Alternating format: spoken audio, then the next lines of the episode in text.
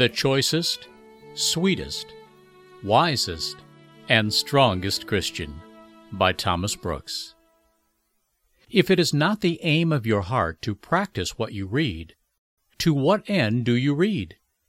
To increase your own condemnation?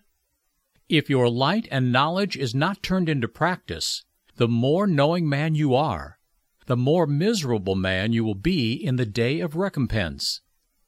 Your light and knowledge will be that rod that will eternally lash you, and that scorpion that will forever bite you, and that worm that will everlastingly gnaw you.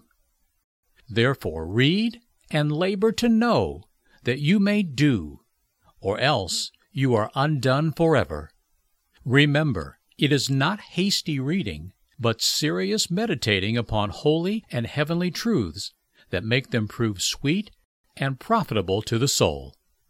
It is not the bee's touching of the flower that gathers honey, but her abiding for a time upon the flower that draws out the sweet. It is not he who reads most, but he who meditates most, who will prove the choicest, sweetest, wisest, and strongest Christian.